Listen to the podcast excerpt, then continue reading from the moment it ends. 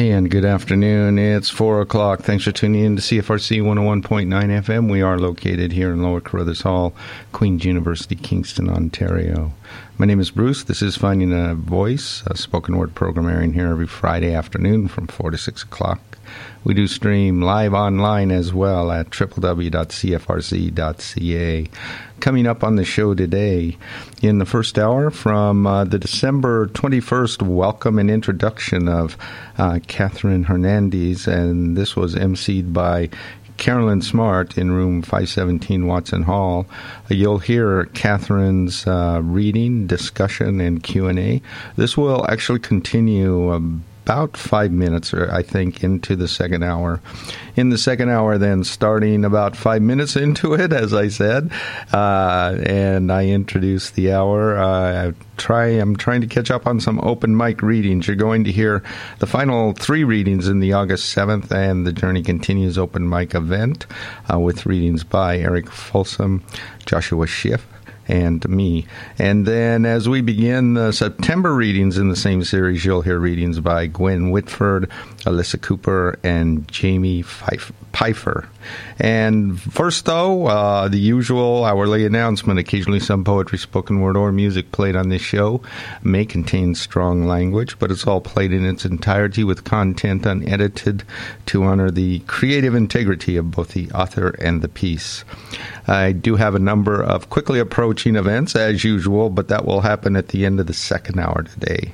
So let's go ahead and just jump into it. From the September twenty-first welcome and introduction of Catherine Hernandez, and uh, again emceed by Carolyn Smart, uh, introduced by her at the very start uh, in Watson Hall. Uh, you'll hear Catherine's reading, discussion, and Q and A, and again uh, that will continue uninterrupted through this first hour and uh, into about five minutes of the second hour. So So I'll catch you in the second hour. Do please enjoy this. Until then, again, Catherine Hernandez as introduced by Carolyn Smart. Hi, everybody, and welcome. It is my pleasure today to introduce you to our twenty eighteen Writer-in-Residence at Queen's University, Catherine Hernandez. Just a few words to start about the format of this occasion. Catherine will read for a short while, take questions from the audience, and then we'll throw this open for refreshments. Please help yourselves liberally. Book sales and signing, and more private opportunities to chat with Catherine. To begin, we would like to acknowledge that the land on which we gather is the traditional territory of the Anishinaabe and Haudenosaunee peoples. When we perform a land acknowledgement, we make what is invisible visible. We add multiple perspectives and diverse voices into the conversation of how we interact with our world. This act of naming, of inviting something into language, is a principle of advocacy we can all engage with, primary to us as readers, writers, and literary people. I would like to thank the English department head, Shelley King, for her assistance with the acquired funding, and Karen Donnelly for all her organizational brilliance. Thank you to the campus bookstore, who are here today with books for sale. We are indebted to the generosity of the Fund for Visiting Artists in Residence at Queen's, as well as the Canada Council for the Arts for providing the funds necessary for this residency, which offers students and the larger community of Queen's and Kingston opportunities of sharing with artists, in this case, an award-winning writer, performer, and social activist. Catherine Hernandez appeared to burst onto the literary scene with her multi-voiced debut novel, Scarborough, published by Arsenal Pulp Press in twenty seventeen. The same week that her book was published, she closed her home daycare. But in reality, she'd had a parallel life in the arts for many years, and her accomplishments are legion. She is the current artistic director of B Current Performing Arts. Her one-woman show, The Femme Playlist, premiered at Buddies in Bad Times Theater in twenty fourteen as part of the After Rock Play Series, co-produced by b Current, Eventual Ashes, and Sulong Theatre. Her other plays include Singkil, Fugen Asian Canadian Theatre Company in association with Factory Theatre, Eating with Lola, Sulong Theatre and the Next Stage Festival, Kilt Pins, Sulong Theatre, and Future Folk, collectively written by the Sulong Theatre Collective, produced by Theatre Passe Muraille. She has served playwright residencies at Theatre Passe Muraille, Carlos Bulosan Theatre, Shaw Festival Theatre, Blythe Festival Theatre, Buddies in Bad Times Theatre, and Night Swimming Theatre. Her children's book, M is for Moustache, a Pride A B C book, was published by Flamingo Rampant, and her plays, Kilt Pins and Singkil, were published by Playwrights Canada Press. Scarborough won the Jim Wong Chu Award for the unpublished manuscript, was shortlisted for the Toronto Book Awards, shortlisted for the Evergreen Forest of Reading Award, and longlisted for Canada Reads. Scarborough made the Best of twenty seventeen list for the Globe and Mail, National Post, Quill and Choir, and C B C Books. Catherine was named one of seventeen writers to watch by C B C Books, and very recently her novel Scarborough was optioned for film and funded by Telefilm Canada. It is also the Queen's Reads choice for the current academic year and is being read widely by students and the Queen's community in general. During her residency, she plans to continue work on her novel in progress, Crosshairs. She's also at work on two other projects, her second children's book, I Promise, forthcoming from Arsenal Pulp Press in twenty nineteen, and she says her final play, Library, to be produced by Geordie Productions in twenty nineteen. Over the summer, Catherine and I have been making plans to bring diverse younger writers to campus for various events. I encourage you to mark the afternoon and evening of November the ninth, Friday, in your calendars for workshops, readings, and performances by various artists, including Canacea Lubrin, Canacea Lubrin, Kai Cheng Tom, Joshua Whitehead, and Casey Plett.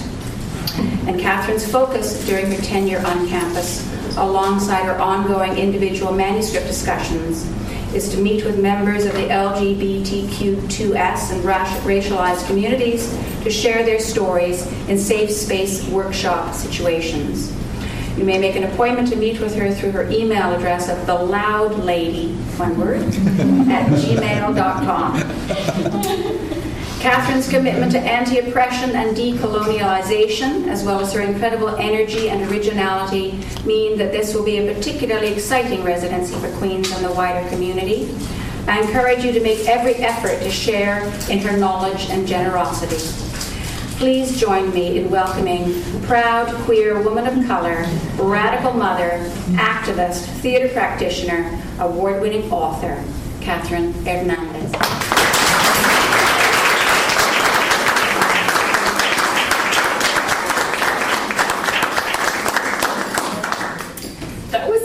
Best intro ever. Usually when people are introing, um, you know, usually you're, you've written your bio, and ninety percent of the time they're looking at a word, then they're looking at you like, did I say this right? And then you have to sort of humor them, smile weakly.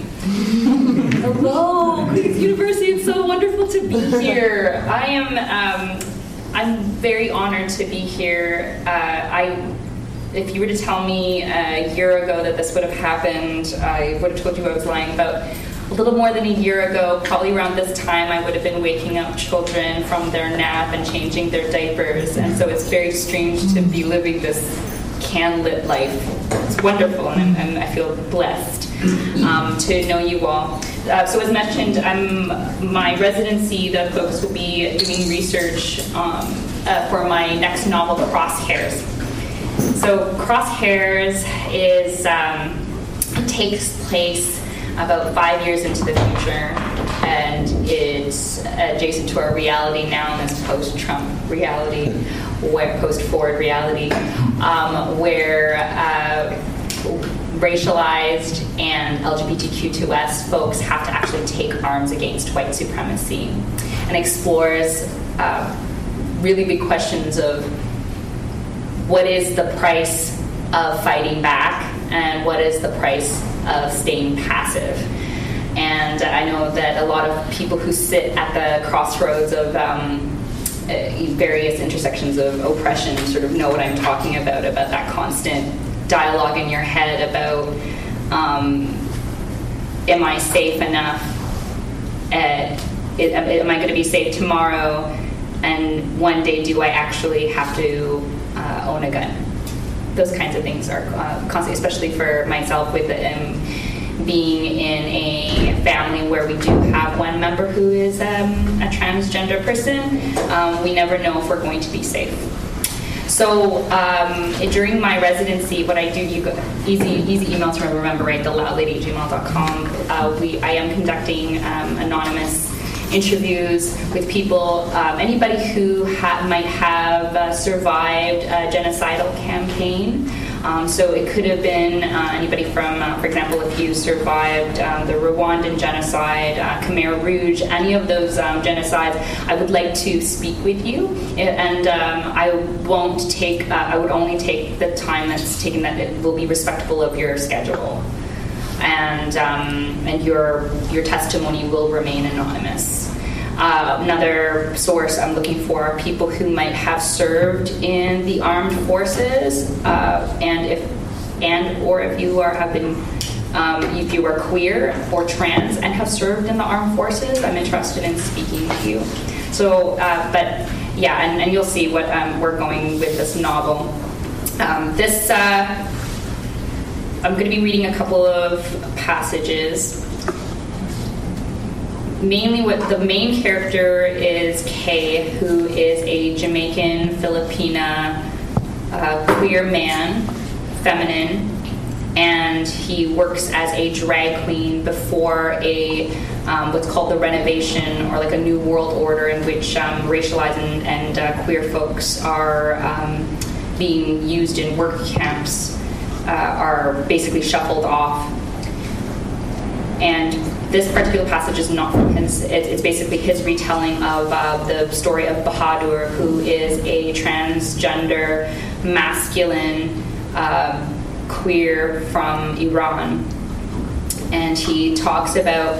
Um, they talk about what it was like to come to Canada as a refugee just before the changeover. And realizing um, that they're put into a very precarious position of being a refugee and now being completely unwanted by the com by the country that they've just um, sought refuge in. So uh, they are working at a recycling plant uh, because of the fact that they do not have a worker's permit. Sin number, please.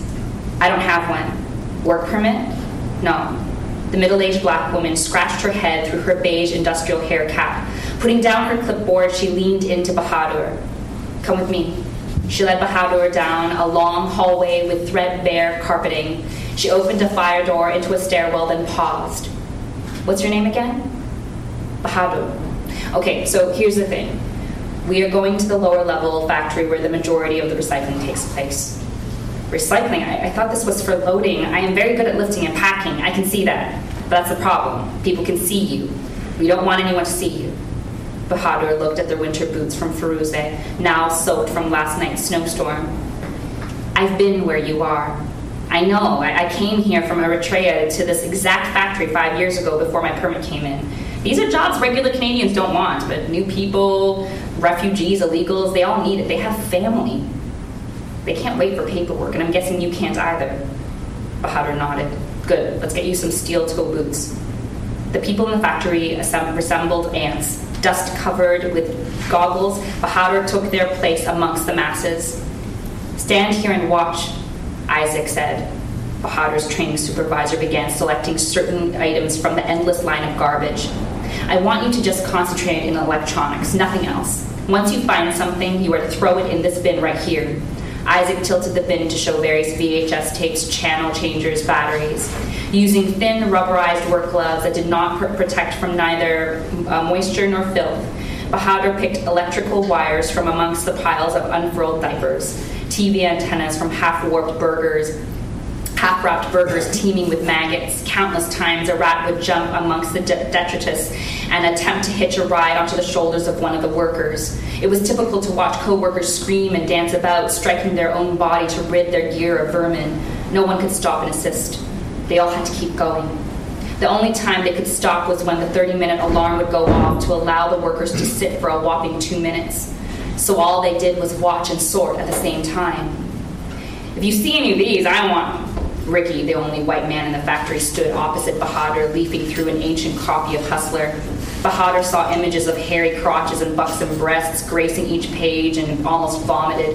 The thought of nude bodies amongst the putrid landfill made their stomachs turn.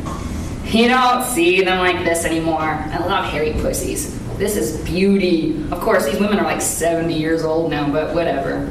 In the lunchroom, the workers try, uh, would try and wash their inflamed hands clean enough to eat, but barely did the dispenser have enough soap. Knowing full well that they were in danger, Bahadur kept silent in the men's room so as not to reveal their higher voice. The men at the, uniro- uh, the urinals began peering over their shoulders to stare at Bahadur as they washed up. Didn't I see you in the men's room? One worker removed his helmet and sat down in the lunchroom amongst the other men, equally as curious about Bahadur. Why were you in the men's room? Aren't you a woman? Huh, maybe she's a she-male. Really, are you? Hey, Bahadur, over here! Ricky, the perverted white guy, invited Bahadur to his table with an eager swing of his arm. No one else sat with him. Bahadur made their way to his table and to the ta- his table and ate quietly, hoping for the conversation to end. So how does that work anyway? You know, muffin bumping. Ricky banged the back of his fists together, sincerely asking for a demonstration. The next day, Bahadur tried to go to the women's washroom instead. We've had some complaints. Some of the women in the factory have said that they caught you looking at them while they were on the toilet. Isaac leaned his office chair back enough that Bahadur feared he would fall. With their goggles strung around their neck, Bahadur shrugged their shoulders. I can't see them. We all pee in stalls. So then you're telling me you've tried to peek them? Bahadur stopped using the washroom altogether. Trans bladder. Surely an eight-hour no-pee shift wasn't going to kill them. After one week, they developed a urinary tract infection. With their crotch sore and throbbing, they waited for the thirty-minute alarm to go off and ran to the men's washroom to pee in one of the closed stalls. It was just a trickle. Bahadur banged their fist on the wall- stall's walls. Fuck. They looked down. Two pairs of steel-toed boots stood outside the stall. Come on out, she-male. The two on the other side of the door laughed. Bahadur managed to escape the stall, but not without one of those workers cupping their chest to confirm they were, in fact, in their eyes, a woman. Don't ever come back, you fucking freak. The next day, Bahadur allowed themselves to pee through their hazmat suit. It didn't matter anymore. They were covered in dirt anyway. The chemicals in the air had all the workers coughing. The moisture in the garbage had everyone's hands rotten. Pee didn't matter. It was payday. Bahadur sorted garbage considering that envelope of illegal earnings, enough to pay for rent at the shared housing, groceries, and maybe a fun trip to the dollar store to buy something frivolous and sweet. An alarm went off. That's weird. Rick, Ricky sat down on his stool across from Bahadur. It's not time for the thirty-minute alarm, but I'll take it. He took off his helmet and scratched his head. His face shifted, seeing something from behind Bahadur. Who the fuck are they? They bled down the complicated, the complicated steel stairwells in their leather jackets and boots. At first, it was a spectacle, like a choreographed dance, all in sync and graceful in their movements. But when the workers saw Isaac with his hands above his head, everyone stood up off of their stools. Isaac attempted to flee and was swiftly shot. Screams. All it takes is one person to be killed, to be humiliated, to be raped, to make everyone complicit. They rounded up the brown and black folks without any further fight, placed them into several cube trucks, and drove off. Hello? Anyone there? Ricky's voice echoed amongst the silent machinery of the empty factory, or at least he thought it was empty. Bahadur, at the first sight of the boots, jumped into a pile of recycled clothes, covered themselves, and waited for quiet. So um, the book is structured so that you, um, a lot of L G B T Q two S fiction, usually you'll see um, the usual tra- trajectory is you'll see someone who's closeted, then comes out of the closet, and then somehow comes to terms with who they are at the end. Um, the way that this book is structured so far is that you believe that it's going to follow that same trajectory, but you understand that then at a certain point all of the characters in the novel are in a great amount of danger because of who they are, and so they all have to go into hiding. Um, what ends up happening is that there um, is an underground movement that understands on the day of a particular uh, political summit they are going to march along the traditional route on um, Yonge Street, but going north towards um, uh, young and uh, young and bluer in order to uh, pro protest uh, against the um, new regime. Um, the so what I'm going to read you is from the point of view of Kay. This is the protagonist, who um, describes what it was like to um, discover the world of drag. That same week, I got a job washing dishes at a gay bar called Epic. Everything about Epic was small. It was an alleyway conversion of a building, like a thin slice of gayness on Church Street. Six small tables, one small stage lit up by one sad L E D, and me, skinny and eager, washing dishes in the back kitchen over a tiny sink, not large enough to fit five glasses at a time. It's not like we get a ton of customers eating here. It's more like a place to grab a drink and watch a show, said Henry, Epic's owner. He was an astonishingly tall white man with a long and discerning face. I would do dishes myself, but he held up his enormous paws. My hands are so dainty and soft. I liked the way he held onto the vowels of his words before capping them with a tiny tap of a consonant. Soft. My first Thursday, I was gathering glasses from the bar and checking for watermarks. Payday! Henry entered in full drag, holding a stack of envelopes. Gerald, he handed a check to the bartender beside me. B, he handed a thicker envelope full of bills to the waitress whose work permit had not yet arrived, so she was always paid in cash. And you, young man, Henry winked at me. It's only day three for you. Just keep doing what you're doing and you'll get paid next payday, all right? Henry had mistaken my awe of him for longing for pay. I stood there unable to move at the sight of him, now in full dress. I had never seen a drag queen before. He caught a glimpse of himself in a mirror behind the bar. Fucking shit, my eyebrows. He turned his head right and left to confirm that they were indeed uneven. When he began making his way to his office behind the stage, I could not help but follow him. He had left his office door open enough for me to see him wheel his chair closer to the desk and position a mirror in front of his face. He hummed, himself, he, he hummed to himself a song about unrequited love and began rifling through a large pink leather handbag. He slammed onto the desk a glue stick, a jar of powder, a large brush, and a tube of concealer. Using a tissue, he removed his paint-on eyebrows. He clicked his tongue, a tragedy, a mess. He started over again. Glue stick along the fibers of his eyebrows. Powder to set the glue. Concealer. Two perfect brown arches well above his brow line. His brow line. You know, I don't pay you to stare at me while I do this. I hid.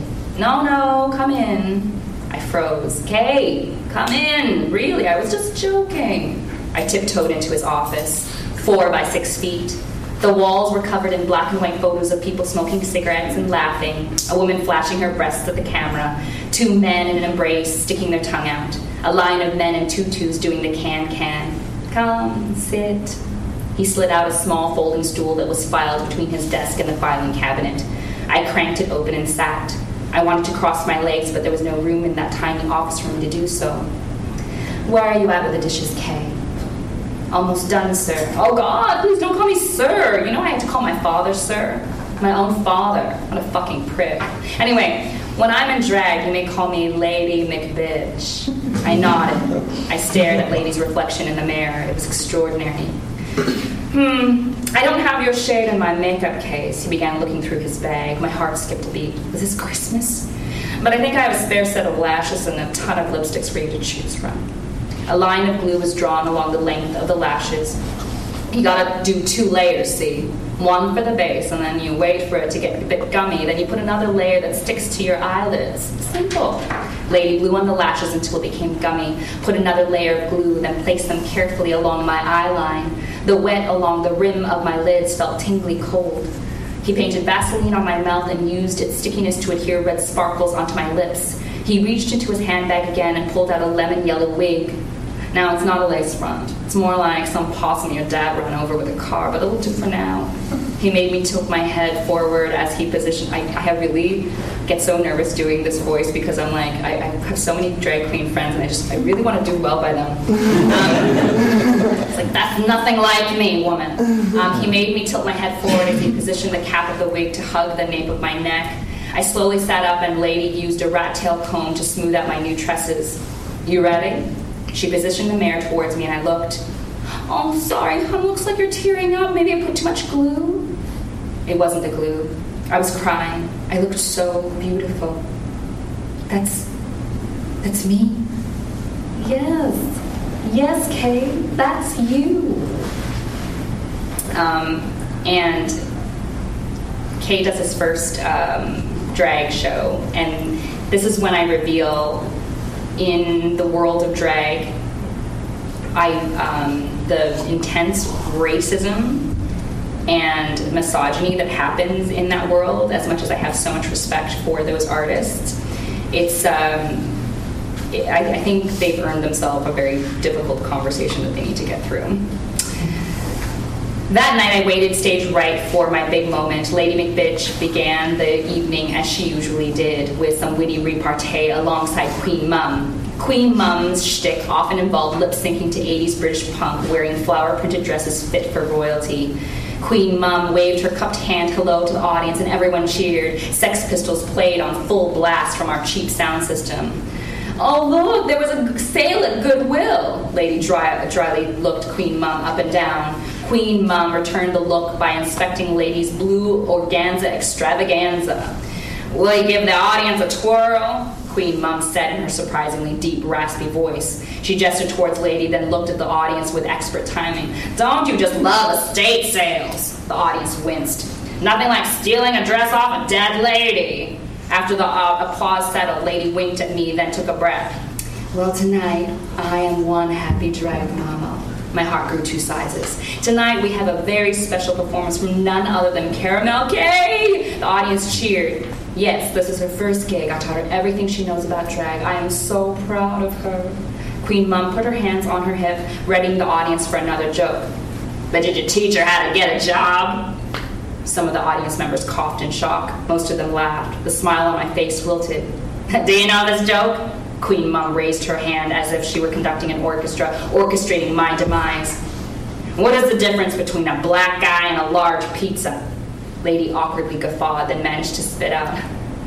I don't know. What is the difference, Queen Mum? A large pizza can feed a family of four. The white people in the audience laughed and laughed. An Asian couple shifted in their seats uncomfortably. My ears were ringing. Aw, oh, come here, Caramel Kay, or is it Caribbean Kay? The audience laughed again. I did as I was told. My arms were numb. I walked towards her in my new ensemble. I smiled. You know I'm joking, right? You thought what I said was funny, right?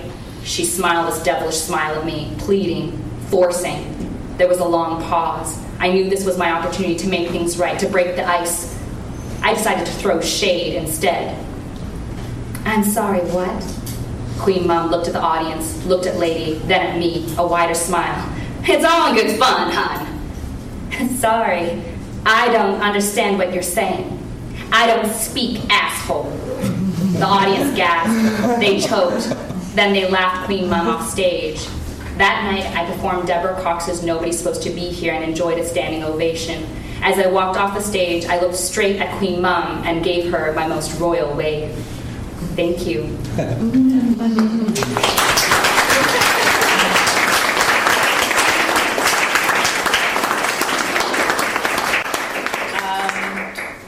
uh, one thing that I will share with you really quickly before we can maybe just have like a bit of a discussion is um, the one of the people that are um, helping with the movement is, is a white ally by the name of Beck, is a rogue um, military officer who teaches the group how to uh, use guns for the uprising.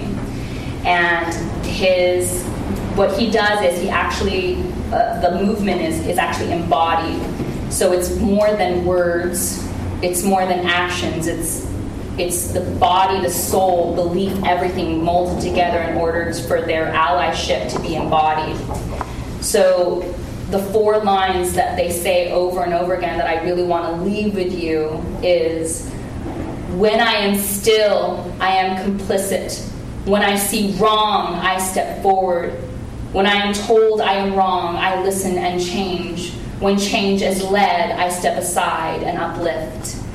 And as someone who is queer and brown, um, has been a single mother for many years, just recently married, I, hold, I still hold a lot of privilege. I am cisgender. I, as an Asian presenting person, I have a great amount of privilege compared to my um, indigenous and uh, black communities um, and chosen family. And because I grew up in a super anti-native, anti-black household, I try to acknowledge my privilege every day by really putting these four lines into action, and I welcome you all to do the same. Um, excellent. So I'll leave it at that. I guess we can discuss, yeah, a little bit. Does that sound cool? Like a good way of moving forward? Yeah? All right, cool. Um, and I, I guess if you wanted to talk about Scarborough, too, we can do that, too. Um, uh, yeah. So did, does anybody have any questions, any comments, anything like that? And it's okay. I mean, like, it could be, you don't feel silly. Yes, dear. Hey, guys, I'll go. Thank you. Oh, my gosh. I was like, this is going to be one of those moments. I'm just going to slowly walk out of the room.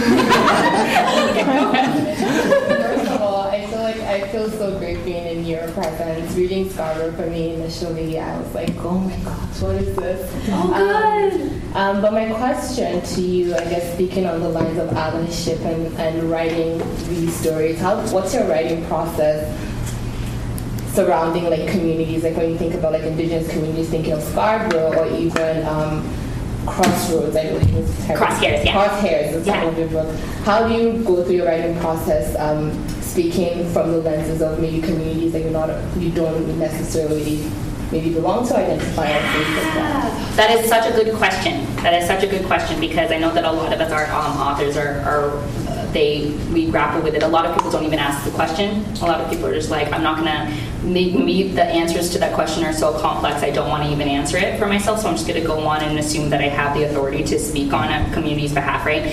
So um, for Scarborough and for this book, uh, I make sure that I have people that are gonna hold me accountable for how I am depicting a particular community.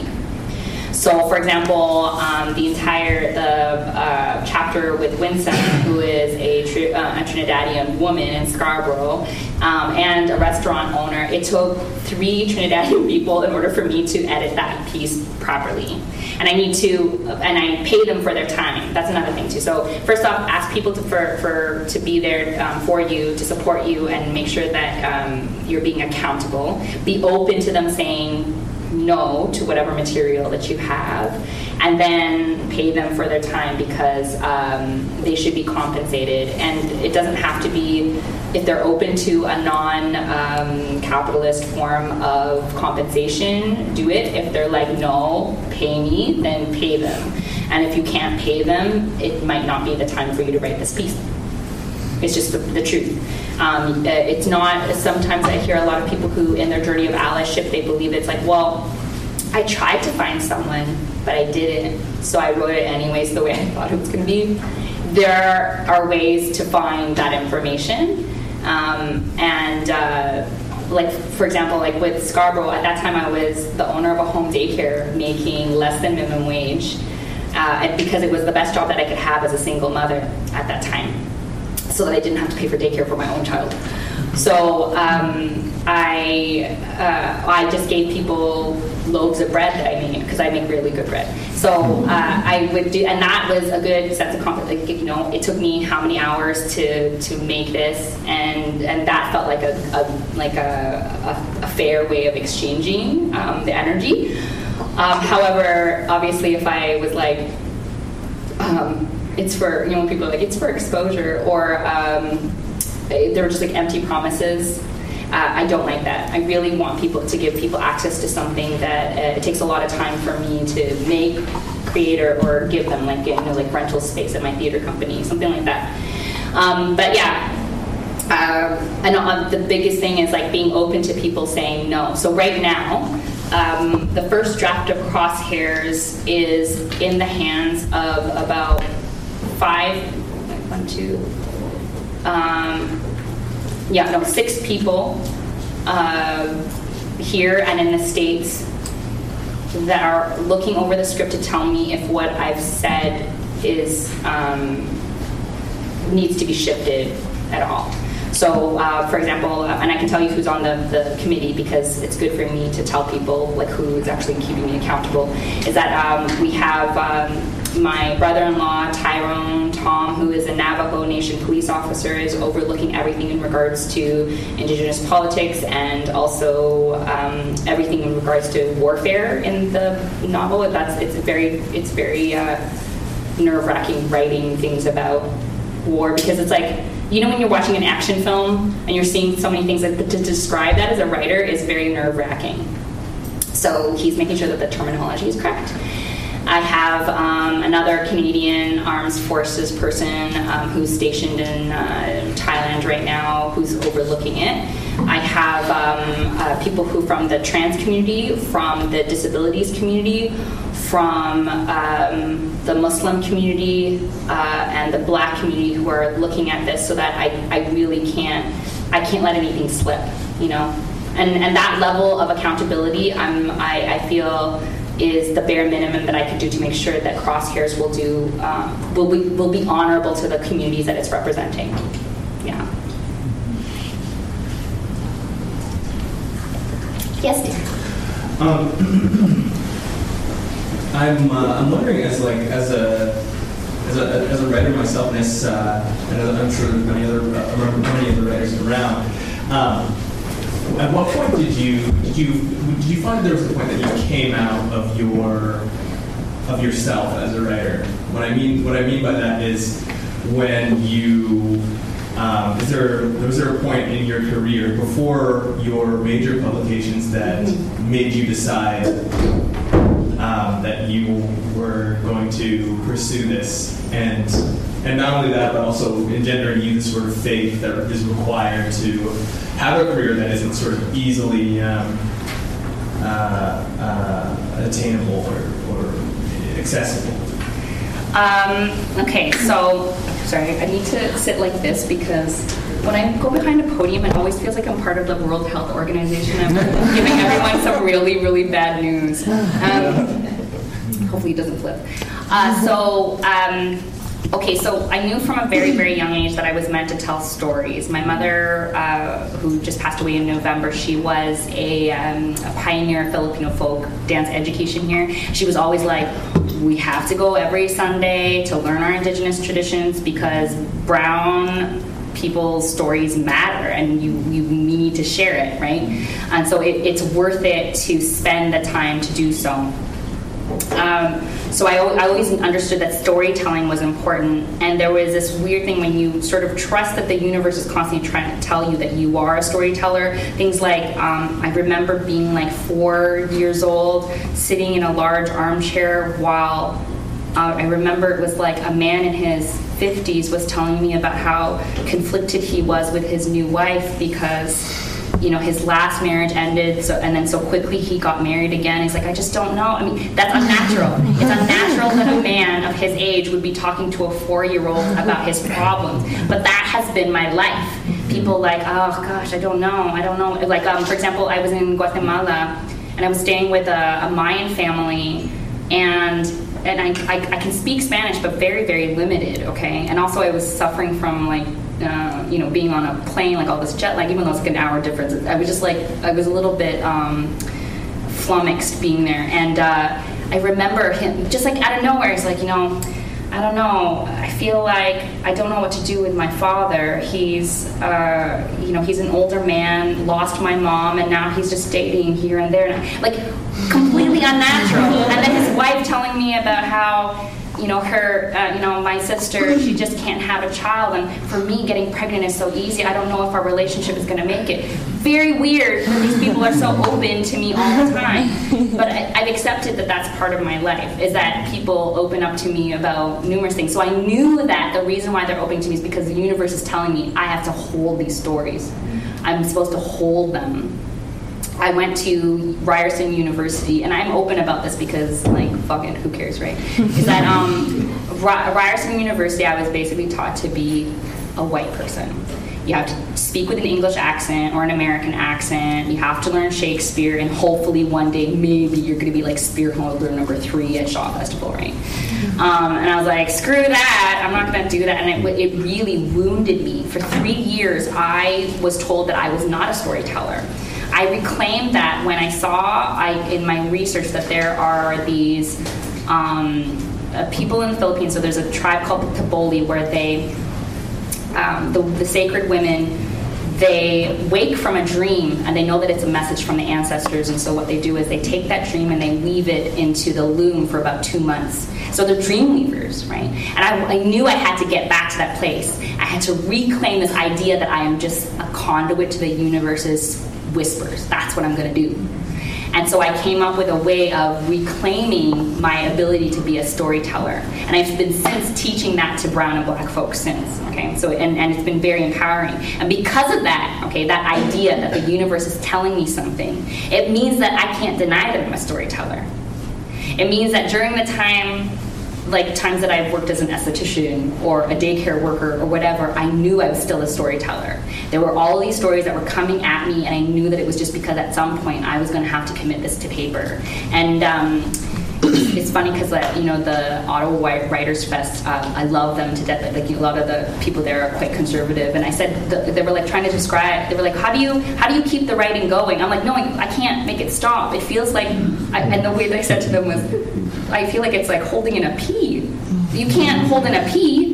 And I, I thought it was a natural thing to say. They thought it was hilarious. They were like, we've never heard of this holding in a pea image before. Um, and so, uh, yeah, but that's exactly what it feels like. It's like if I deny what the universe is trying to tell me, then I'm not going to, I'm not going to be, uh, I guess, one of the universe's children.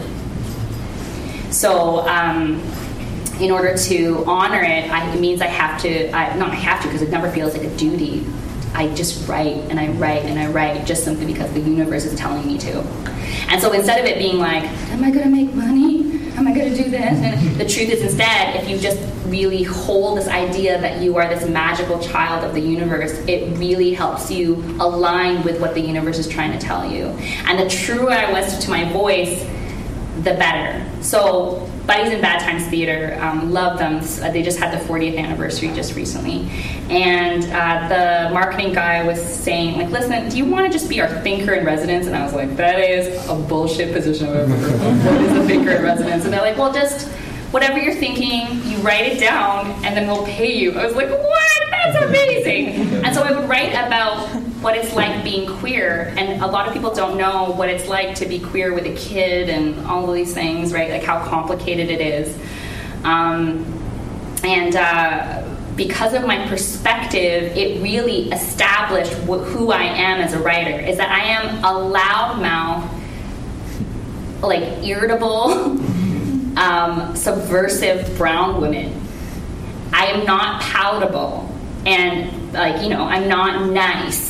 I'm not submissive. I'm not quiet. And be, because I found that voice, all of a sudden the universe is like, well, then go. Go, girl. Whatever you're going to do. Go and do what you're supposed to do. Mm-hmm. And I felt very much in my body at that point. Um, that little switch, it was like, I'm meant to do this. I'm meant to just talk and speak my mind on behalf of a lot of people who can, you know? Yeah. But thank you for that question. I feel like, you know, like that entire monologue could have been like, you know, go back and flash back to nineteen seventy-seven. And then, you know, all of a sudden, like, everyone's in afros. Um, yeah, that's right. C N Tower was just being built and everyone was doing the hustle. Yeah. That, that, like, that, that entire monologue could have been that. Right? Exactly. Um, any other thoughts, questions? Or even if, if, like, for example, if you wanted to share something about the subject matter of Crosshairs, I'm open to hearing that too.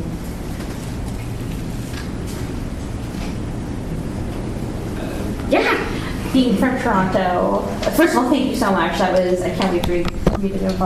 Um, being from Toronto, I love hearing um, just these Toronto moments, like going on Yonge Street, which is the site of so many, you know, like the high grade and stuff, yes. Like so much marching, yeah. And having it in there, like singing Deborah Cox's song, and she's Canadian, and yeah. so and the, the Queen Mum even. Yes. I thought that those were just like brilliant touches, but made me also feel very at home despite it being um, very different communities within yeah. that. Well, you know what's interesting is like just imagining Toronto to have this shift is actually becoming easier and easier now with the way that the, um, like the political regime, mm-hmm. um, like that, like the the feeling of it is, you know.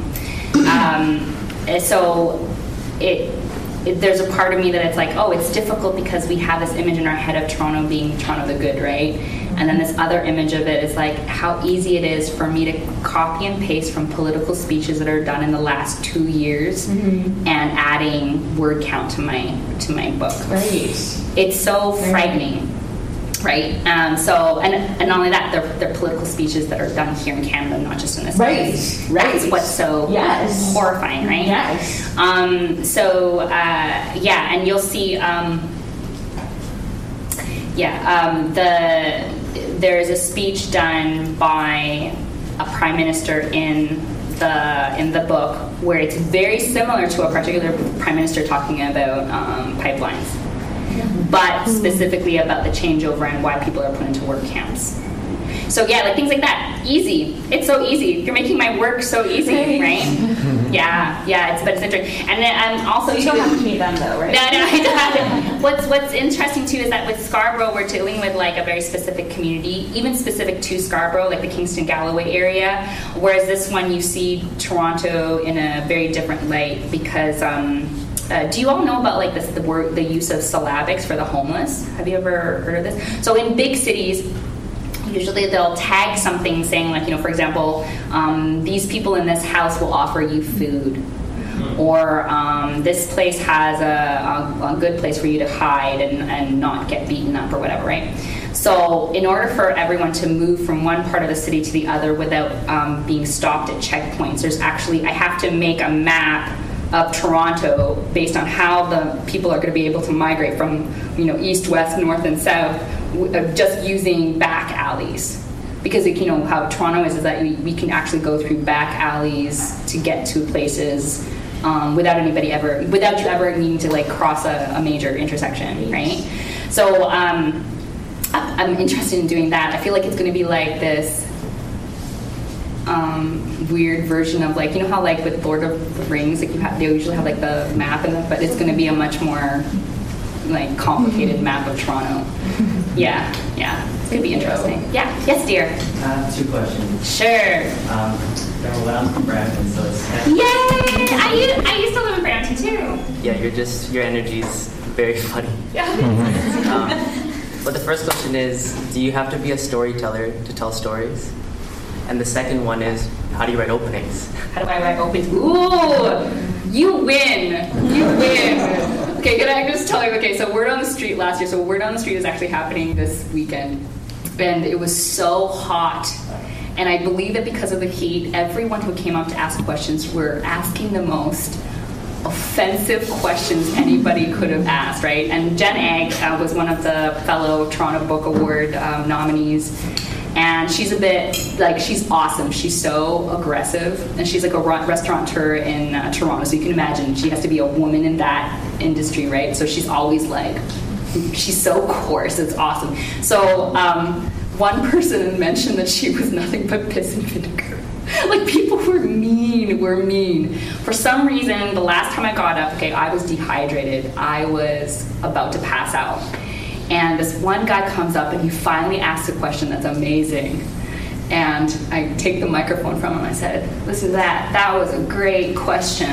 Anybody who asks a question from here on in has to either be equal or better than this guy, or else I'm not answering, because I was so dehydrated. I just I just couldn't care less anymore. I was like, I'm about to pass out, who cares?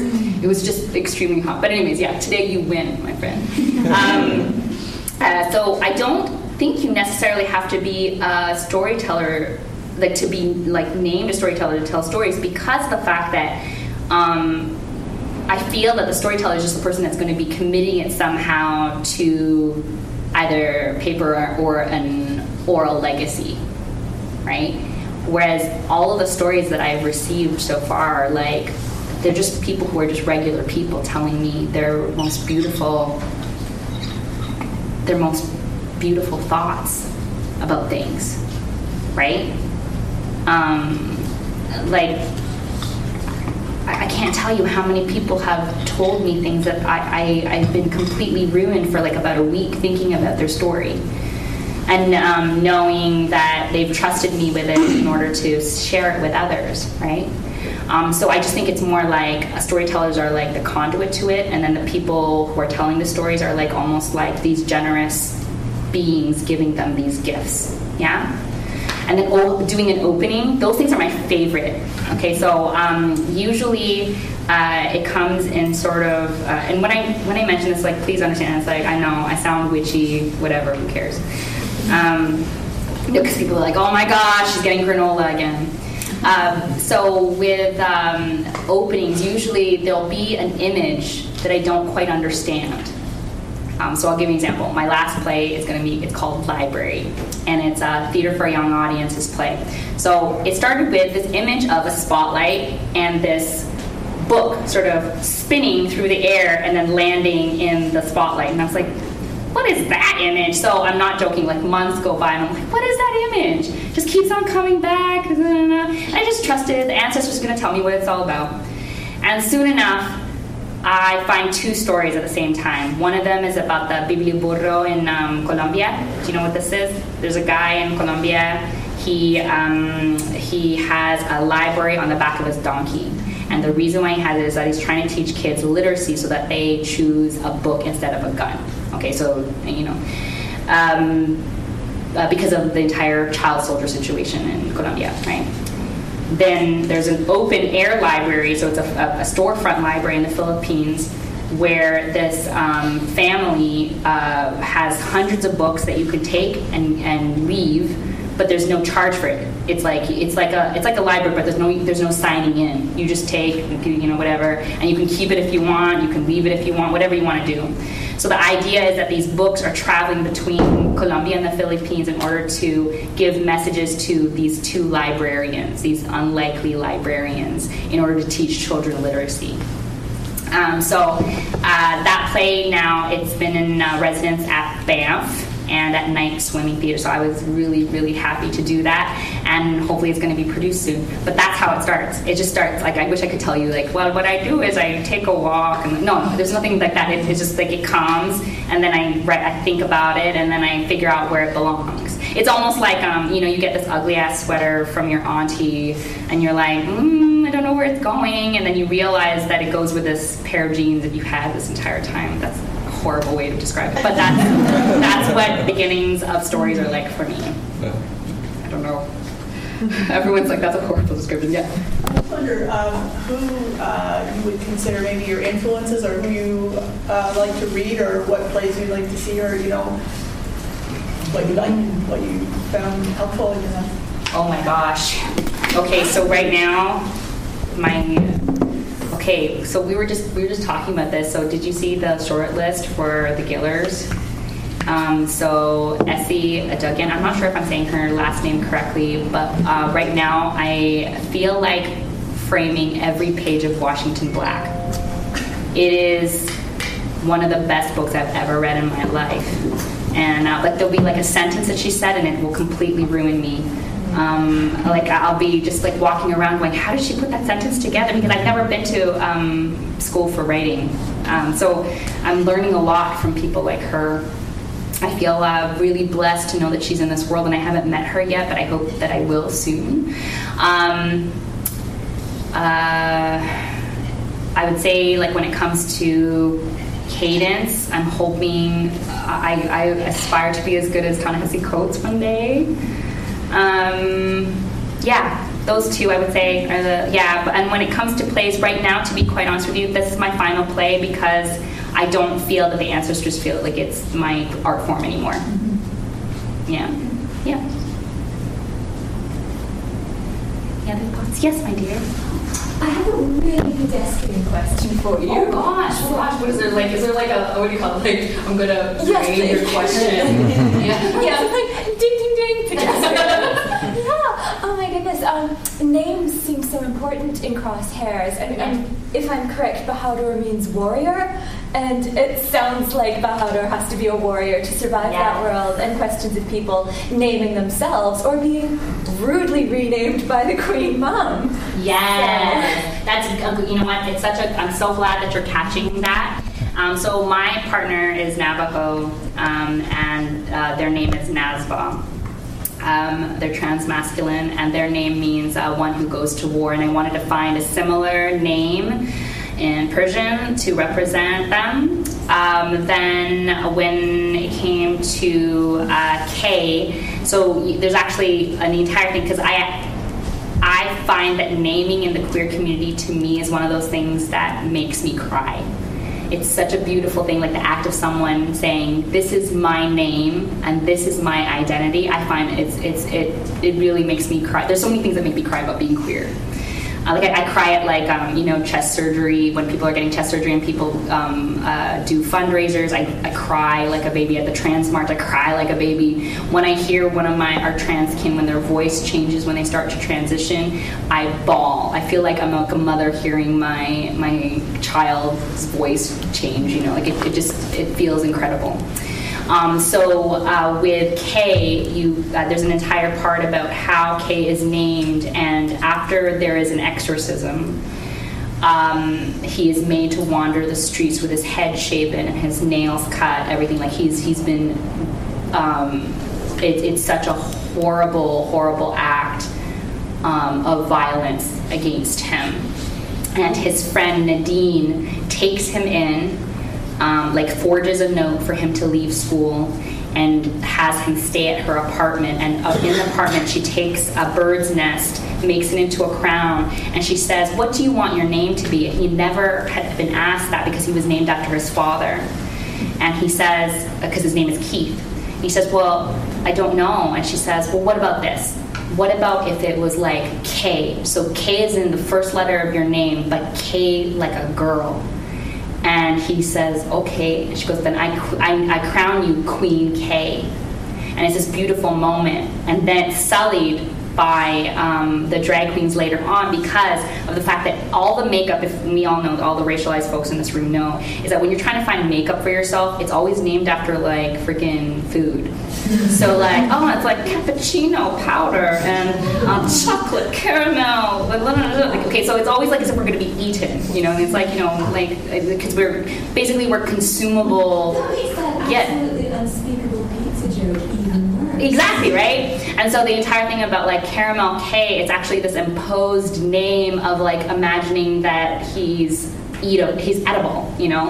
Um, and so I want to explore it just because like, it's it really does explore like all. I had to make a list of all of the microaggressions that we experience on a regular, and one of them is buying makeup.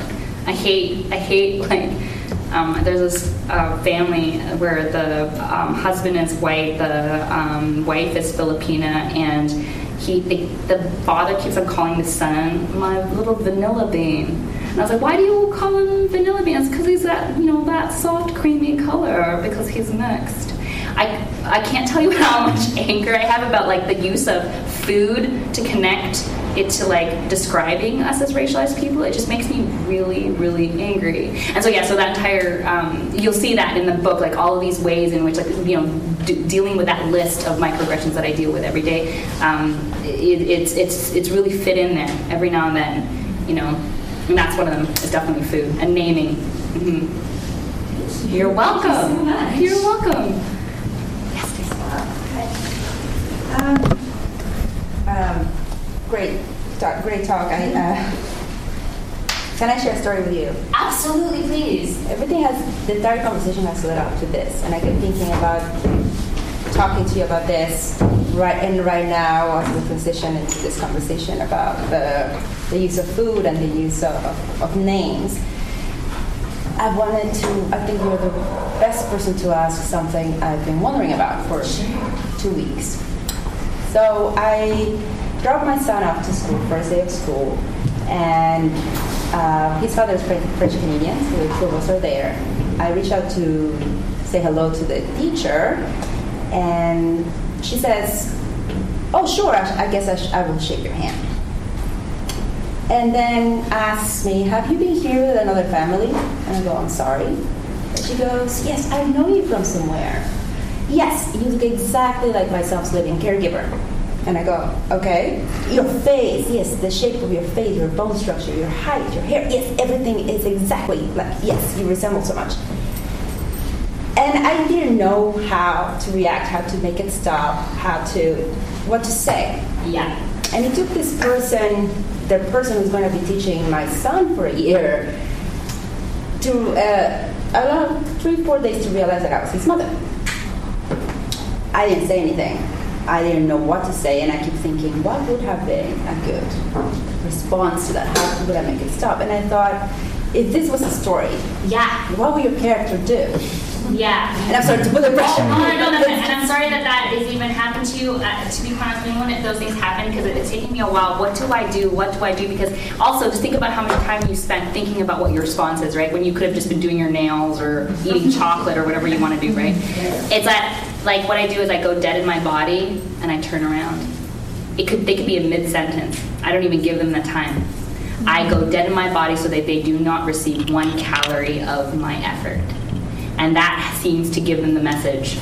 But um, before I did that, something similar happened to me. So I had a whole bunch of kids with me from my home daycare, and my daughter said, um, Mom, we're having the Christmas concert, but just F Y I, we're doing the Huron Carol, so it's going to be bullshit. And I said, okay, I get it, I get it, so we'll go. We go there, and she was in, at that time, because she's in a gifted program, and it was in a very moneyed area in Toronto.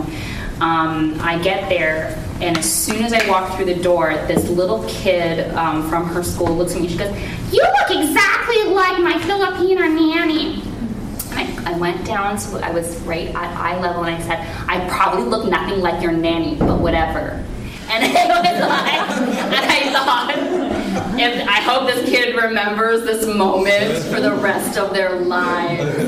Um, just because, like, you know, I don't, uh, I mean, that's a moment where I could, I felt safe enough to put this kid in their place, and I don't care about their feelings.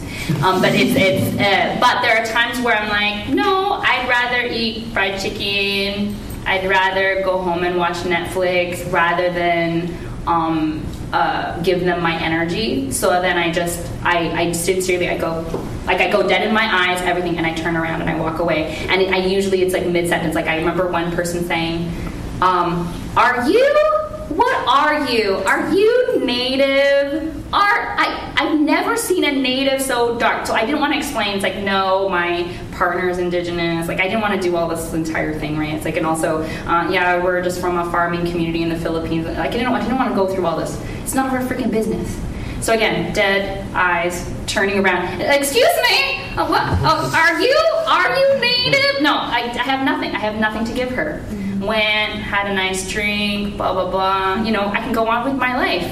It feels great. It feels really great to just dis- completely just disengage. Now, there is also a satisfaction to being like, actually, that's not, you know, what I'm telling you is, you know, it feels great to, to do that too. And you can make a decision as to what you feel is the best use of your energy.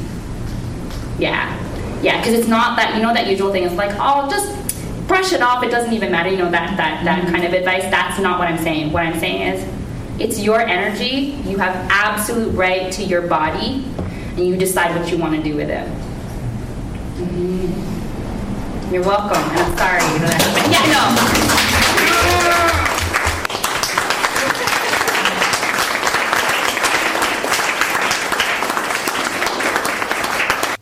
And you just heard, as introduced by Carolyn Smart, uh, the fall term writer-in-residence at Queen's, uh, and it was the September twenty-first introduction, I should say, of Carolyn Hernandez as the fall term writer-in-residence at Queen's. That was in Watson Hall again, September twenty-first, uh, and the full hour was devoted to that reading and discussion, and uh carried over into this hour, just a few minutes, as I mentioned it would, and so I hope you enjoyed that. It was a wonderful afternoon. Uh, what I would need to do is this, and then I will be right back uh, to introduce this second hour. Since nineteen twenty-two, C F R C Radio has been the campus and community radio station for Queens and Kingston, Ontario. C F R C is both listener-supported and listener-created radio, bringing both music and spoken word content to our community on one oh one point nine F M and around the world on C F R C dot C A. Support locally created media. Learn more at C F R C dot C A. Friday evenings at six p.m. here on C F R C, listen to Saltwater Music, a show covering all musical genres from the East Coast of Canada. Celtic, of course, but also rock, jazz, blues, folk, and a lot more. I'm your host, Rob Carnell. Tune in to Saltwater Music Friday evening from six to eight here on C F R C one oh one point nine F M. Or you can catch us on the web at w w w dot c f r c dot c a. And for our listeners out east, that's seven p.m. Atlantic and seven thirty Newfoundland.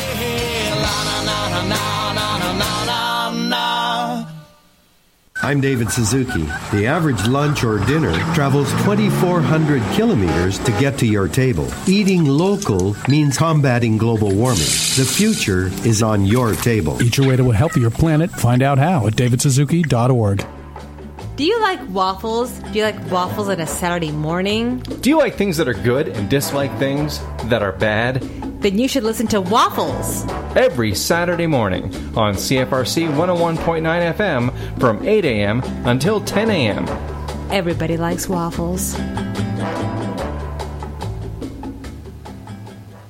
And I do want to thank you for having tuned in in the first hour of today's show. You uh, are listening uh, to Finding a Voice, and uh, as I usually do at the end of each hour, and we'll do it for this piece as well, uh, the full hour was done, uh, devoted to the welcome and introduction of Catherine Hernandez as the fall-term writer-in-residence at Queen's.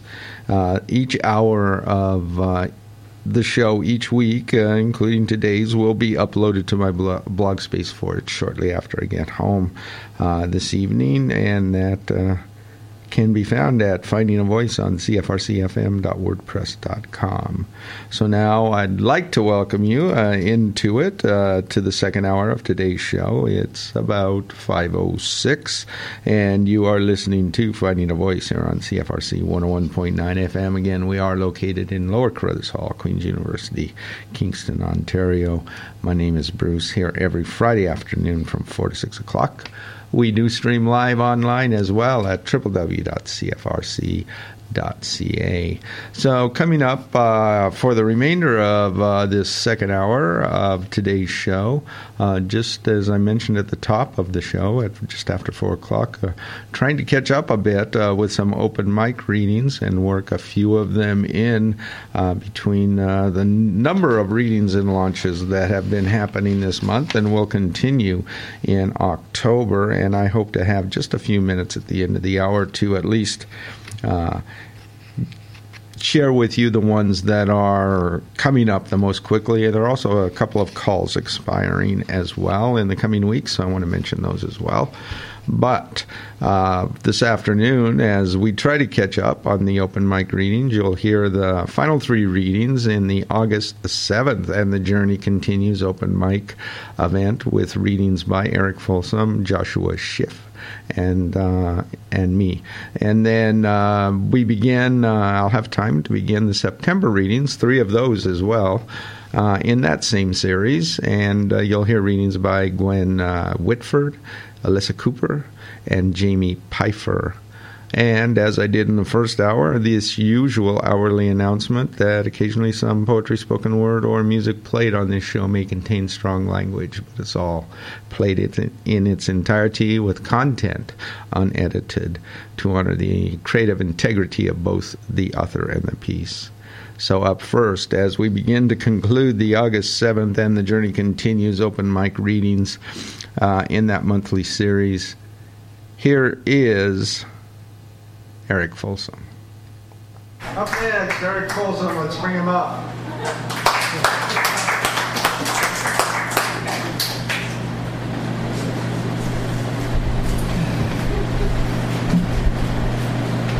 Hello. Um, I brought two pieces. Uh, the first is another highly inaccurate translation of Jean Cocteau uh, from the uh, uh, the series uh, Cryptographies. Uh, this is the fourth book. Uh, it's titled in French, Il faut rêver. Um, And this is what I did to it. The necessary nights the canal locks would fill, breaking up the spillways, tracking the muses, stripping the nine clean, breathing curses until they forget altogether their classical poses. I shall behave calmly when it's finally their turn to be catapulted blindly toward the light, snarling at each other while the bridges burn, faces red like torches, manes flaring bright. I shall live calmly when I finally see that clopping white horse deploying each wing, while the stubborn nine sisters, unable to agree, blurt out old secrets in their hurry to sting.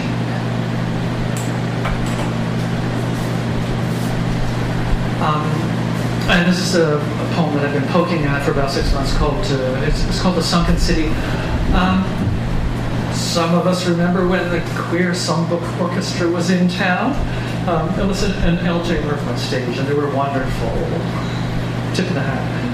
Um, so uh, since seeing that uh, that performance, uh, I kept thinking, like, okay, what song would I want to see on stage? What would I want to hear them do? And, and what story would I put together about that? So I'm going back to um, the uh, Vancouver singer-songwriter named Farron. Anybody know who I'm talking about? Yes. Farron. Okay, um, who was big in the eighties and the nineties, actually seventies, eighties, and nineties, and in nineteen ninety, ninety-one, a big label put together, um, well-produced, you know, lots of orchestration to the songs, called The Phantom City. And I love the album. Nobody listens to it anymore. So this is my story about Farron and the Sunken City. Elk. Early fall of nineteen ninety-one, and I am driving alone from Ontario to Massachusetts in a rusty, capricious Chevrolet Caprice with a stack of music cassettes for company. The latest album by Farron, Phantom Center, fills the tape slot in the dashboard over and over. Beautiful and butch Farron from British Columbia, singing gentle and deep, with dark hidden currents like the Saint Lawrence River under the bridge that I'm crossing over while she catches my mood. To be what you are, that's one thing. To be what you want, now that's something else. My voice suddenly cracks. I'm on the verge of crying as the U S border guard asks me the purpose of my visit, and I stammer an explanation. My father is critical in the I C U at Leahy. We don't know how long he's going to last. I want to see him before he dies, and the guard waves me through, through the crossing before I dissolve completely. My stepmother phoned last night in the middle of my wife's birthday party to tell us about the stroke, about the ambulance, about the doctors doing everything they can. By morning, I'm flying down the highway, a quick breakfast, McDonald's, the side fork drum. Pushing this huge array of feelings down the road, my baggage, the alcoholic father, the small town that called me faggot, the normative world with no parent room for me, but Farron sings, the map of the sky as a place for you. Farron understands. I'm clutching the wheel and crying. She's metaphorically holding my hand, and she realizes how easily you can feel sorry for yourself while driving five hundred miles to see the man who bullied you, the man who loved you and found you incomprehensible. You, the fey, long-haired peacenik living in Canada. I'm driving away from my marriage too, though nobody knows it yet. The weeks of separation will start the slow motion collapse driven by disaffection, dysphoria, my internalized biphobia, the life where I loved everyone but myself, missing the necessary words that could describe me. But Farron pulls me up. So I'll play the tape again. There's wreckage in the rear view and a wreckage ahead. Never mind, she tells me. Let's go in search of the sunken city. And she sings, it's the future and it's leading us whole. She says, let's go on a hunch and give this a name. Could the name be bisexual, even though I love a woman? Could the people who call me fairy and pansy be right? The people who told me I'm not strong enough, not straight enough, insufficiently masculine, just too sensitive. Farron just repeats the chorus again. To be what you are is one thing. To be what you want, now that's something else.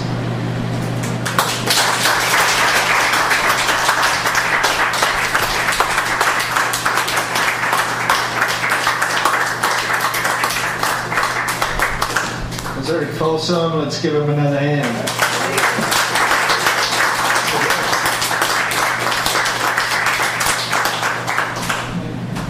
And you just heard Eric Folsom's reading in the August seventh and the Journey Continues open mic reading in that monthly series, again, held at the Elm Cafe.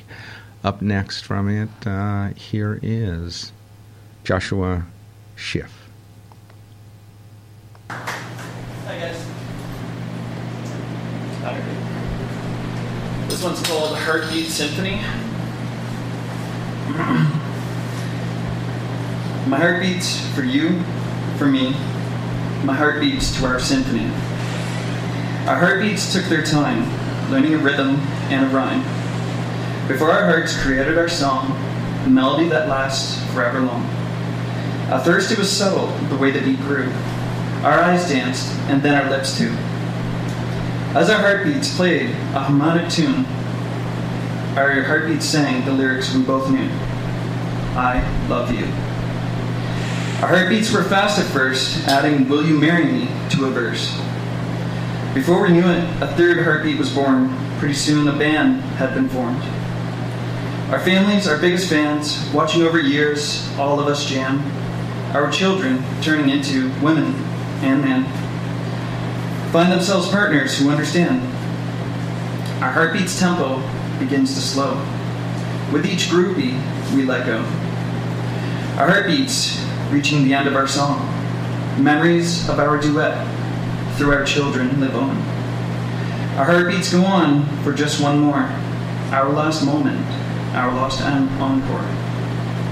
As our heartbeats fade away, to each other we say, my heart beats for you, for me.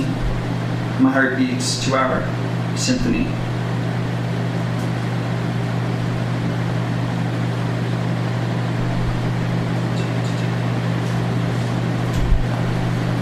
And this one is called Small Steps.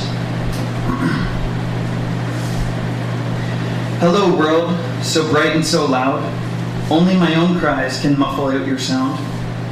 I thought I heard a familiar voice, but a beating noise is resound. I cry more to be with them. I hear, honey, I'm so proud. We're losing her is blast past the beating sound. It's cold at first, then I'm wrapped in something warm and placed on soft ground. In the distance now, this long beep noise won't turn off. Pretty soon the sound is gone, I am being strolled off. Beep, beep, beep is all I hear now. Poor dear, whispered in my ear. You're not the voice that was once so familiar and near. I am six months old now.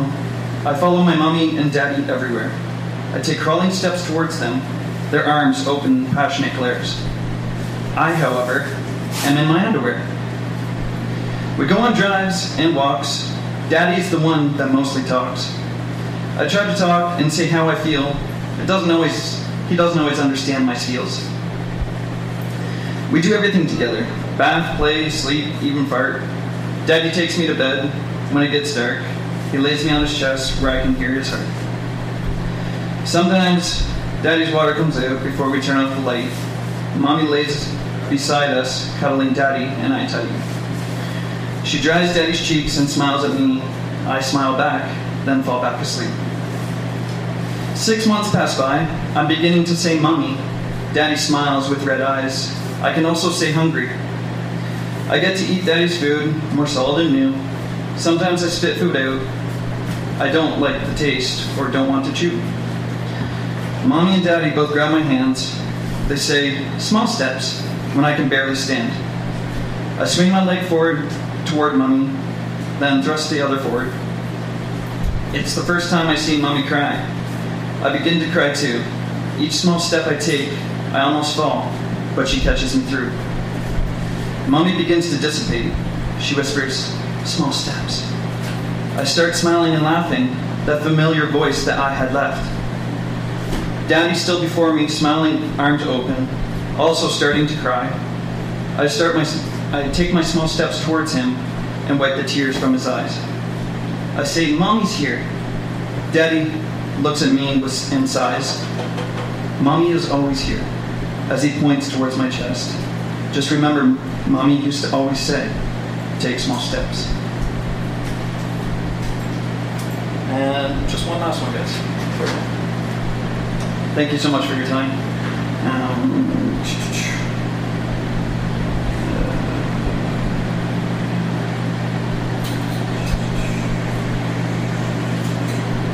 this, this one is called I Dream. Um, I'll do a little explanation afterwards. Uh, In my dreams, my wishes come true. In my dreams, I am close to you. I close my eyes and you are there, smiling and thriving each moment we share. In my dreams, we have no care. In my dreams, into your eyes I stare. In my dreams, we kiss and reminisce. In my dreams, we are bliss.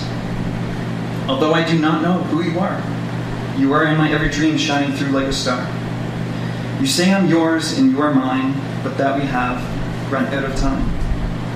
I do not know what is real. My mind is tired, I want to feel. This woman inside my every dream, the memories that play like a movie scene.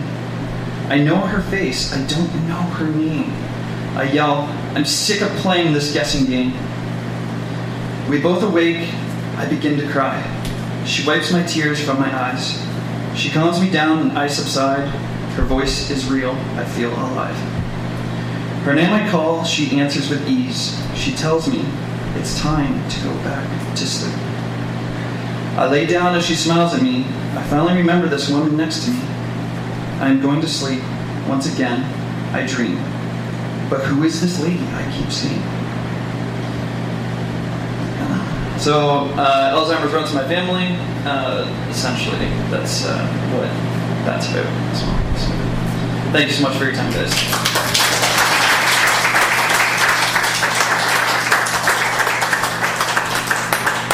That's Joshua. Let's give him another hand.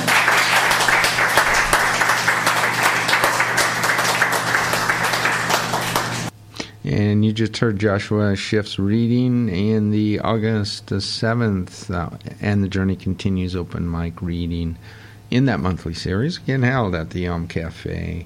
And up next in it, and the final reading from it, is my reading uh, that evening. So here we go.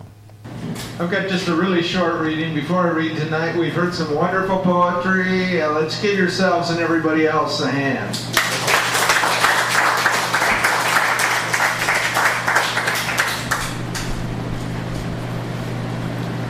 First poem is called Adding On or To.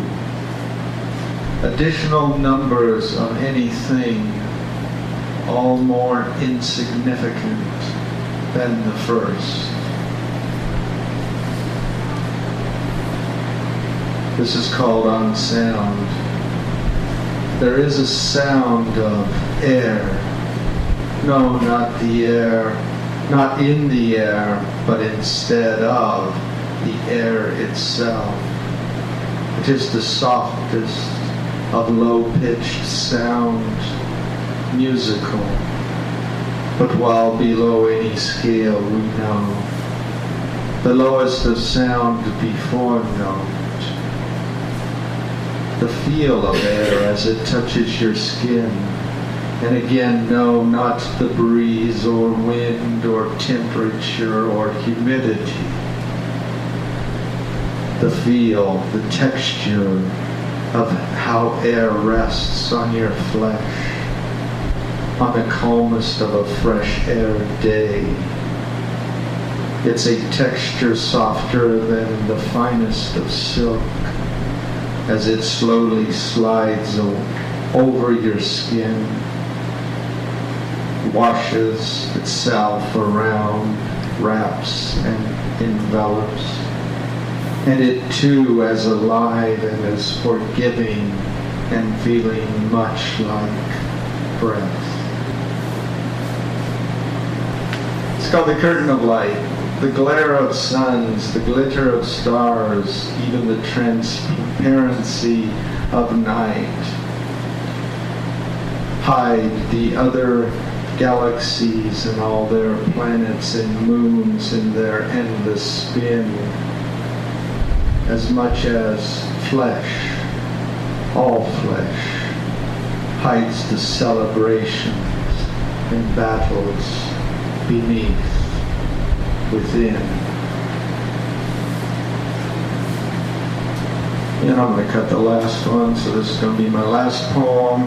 Thank you all again for coming out and your wonderful readings this evening. It's called Someday. Someday when the flesh remembers dust again, becomes him, and the water within beneath remembers another place and wanders there. And in that time, motion will forget itself and become but memory and shadows left. Thanks.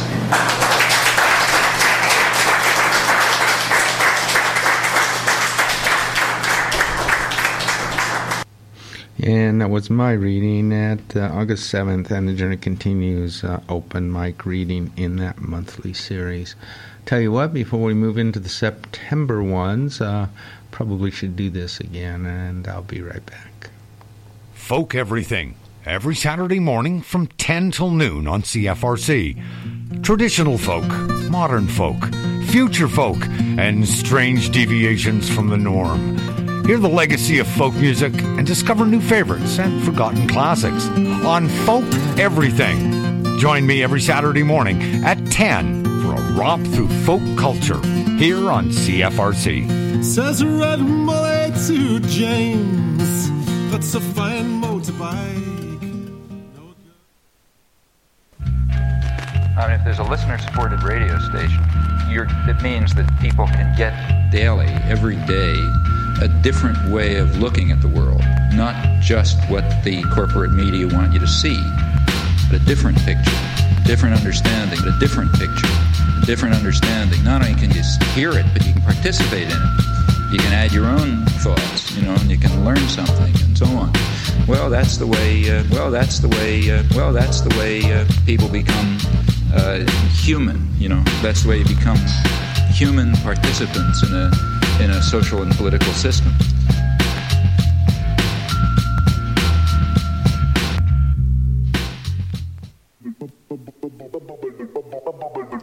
Do you like to dance?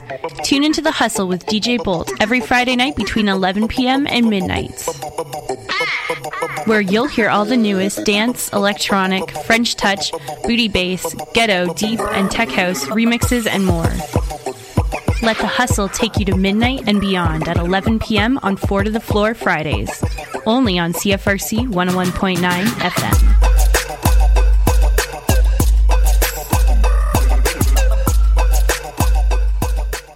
The Youth Diversion Program is a charitable organization which has offered service to youth in the Kingston area since nineteen seventy-four. The goals of the organization are to allow youth to take responsibility for their behavior, to reduce the number of youth involved in the young offender system, to reduce the number of people victimized by youth in our community, and to involve the community in youth corrections. The Youth Diversion Program believes that all members of our community have the responsibility to provide all youth with the opportunity to develop and grow to their fullest potential. They work in partnership with the community to develop quality programs to assist youth to make positive changes in their lives and at the same time take responsibility for their actions. For further information, call six one three, five four eight, four five three five or email info at youthdiversion dot com.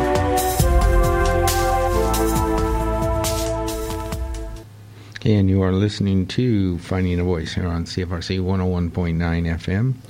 We are located in Lower Carruthers Hall, Queen's University, Kingston, Ontario. My name is Bruce, here every Friday afternoon from four to six o'clock.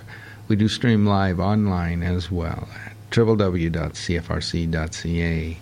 Now we're going to go ahead and move up. Uh, we'll get three readings from this in this afternoon uh, from the September fourth, uh, the next one of those, and the Journey Continues uh, open mic readings in that monthly series, uh, again held at the Elm Cafe.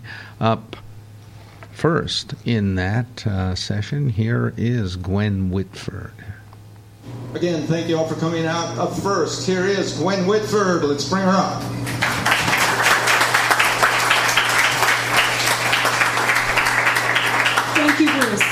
Good evening, everyone. How do you like this summer? Hot, hot, hot. I don't know if you agree or not, but I'm going to express my sentiments about it in two poems.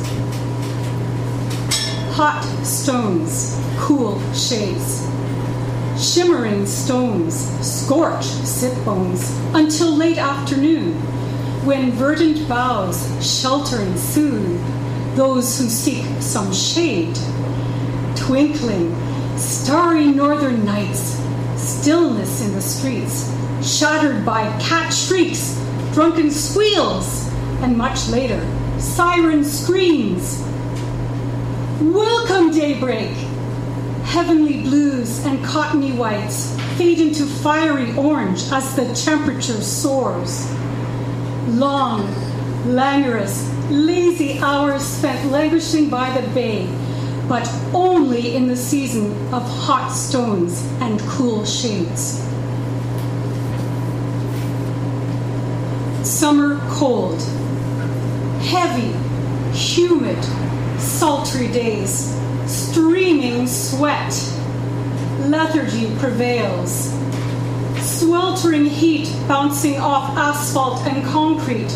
No reprieve without A C, until darkening days and barren trees usher in the season of bleak, dreary, freezing, constant chill. Segue into the shortest month, when dreams defy logic with escapes to southern climes, where a taste of insufferable summer is deemed perfectly fine. Thank you.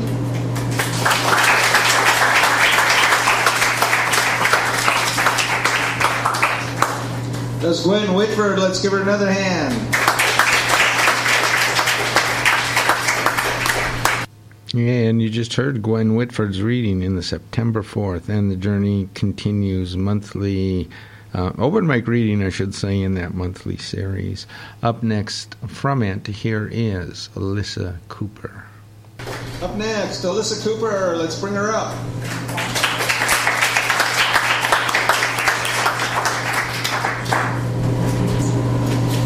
Hello, everyone. Uh, so I'm going to read a newer piece I've been working on this week. I'm planning on including it in my set list at the one hundred thousand Poets for Change event. Um, and my thing lately seems to be longer poems told in multiple parts, so longer poem in multiple parts. This one's called Hornets, Bees, and Other Things That Sting. One.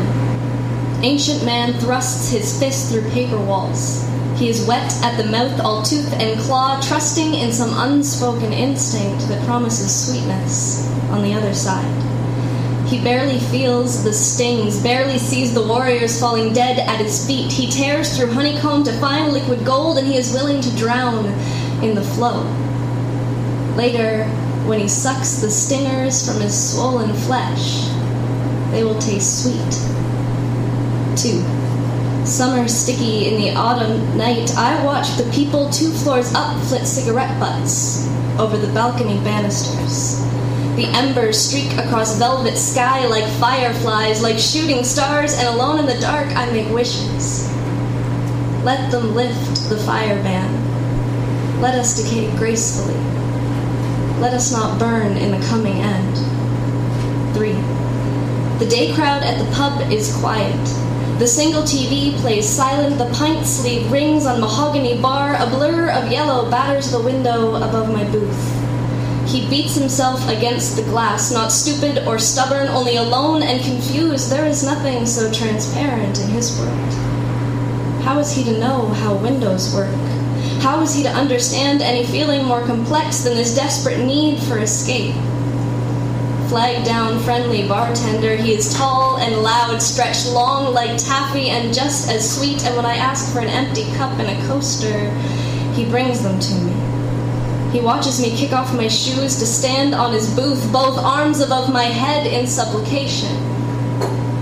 He tells me it's a hornet, you know, as if he thinks he can coax me back into my seat. Four. Halfway down this street, the names change. Same green lawn, same gray pavement, but with a single step, you wind up someplace different. No flashing lights, no waving flag, just a small green sign on a weather-worn pole that warns this is where the street splits. On one side is home, and on the other is oblivion, and you best choose wisely, because round here, we don't backtrack. Five. It's a hornet, he says. It's not a bee. As if the only lives worth saving are those that are useful to me. As if a life can only be measured by that which it provides. But imagine the death he will die if I leave him here. The lonely starvation of a man deserted. Imagine the hours he will spend at this window, shipwrecked, eyeing a freedom impossible to reach. Imagine the baking. Imagine the burning. Imagine the slow crawl of time. And then the hornet is in the cup, and for all his trepidation, when I slide coaster between glass and glass, the kind bartender smiles. You've done this before, he says. As I carry the cup to the door, I send my castaway home, and he is gone in an instant, in an indignant buzz of transparent wings, no fairy tale finish, no balance paid, just an insect, doing what it is that insects do best. Back at my table, the taffy-sweet bartender brings me a drink that he will not add to my bill. He takes away the cup, but he leaves me the coaster, a reminder, a trophy, a memento, and he smiles. Six. You are eight years old, and the bumblebee is drunk on the strawberry stink of your conditioner. That aeronautical impossibility, wings too small to fly, he flies just fine, it's the landing that's the problem. The wind keeps moving his morning glory, not purple like the ones that your father grows, not the size of your hand, but small and pale. And the bumblebee dips and weaves, trapped in an exhausting dance with a partner that just won't stand still. And so you steady the vine for him. He lands, he folds his cellophane wings, and he drinks. You can see his stinger through the fur, a single threatening point of light. It was a bee like this one that stung your mother, made her scream and cry, left a lump beneath her arm, the size and color of an overripe fig. And you hold the vine, and you are not afraid. Thank you.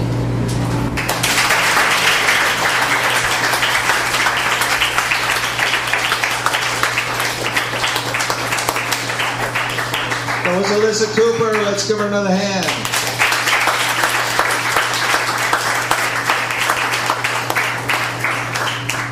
Yeah, and you just heard Alyssa Cooper and her reading at the September fourth, I'm sorry, and The Journey Continues uh, open mic reading in that monthly series.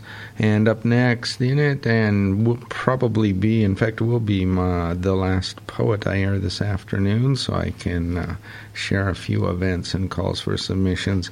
Here is Jamie Pfeiffer. Up next, Jamie Pfeiffer. Let's bring them up.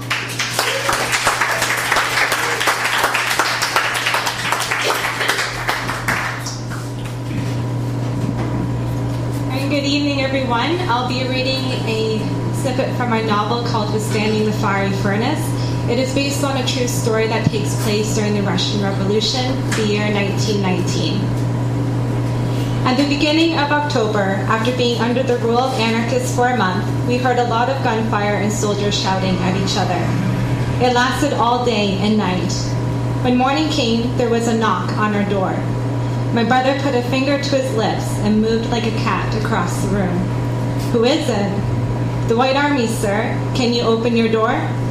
John opened the door and smiled at the officer. Good morning, sir. You are a blessed sight. I thought you were one of those anarchists. The officer chuckled and said no, but we have good news. We were able to chase the anarchists out of the city.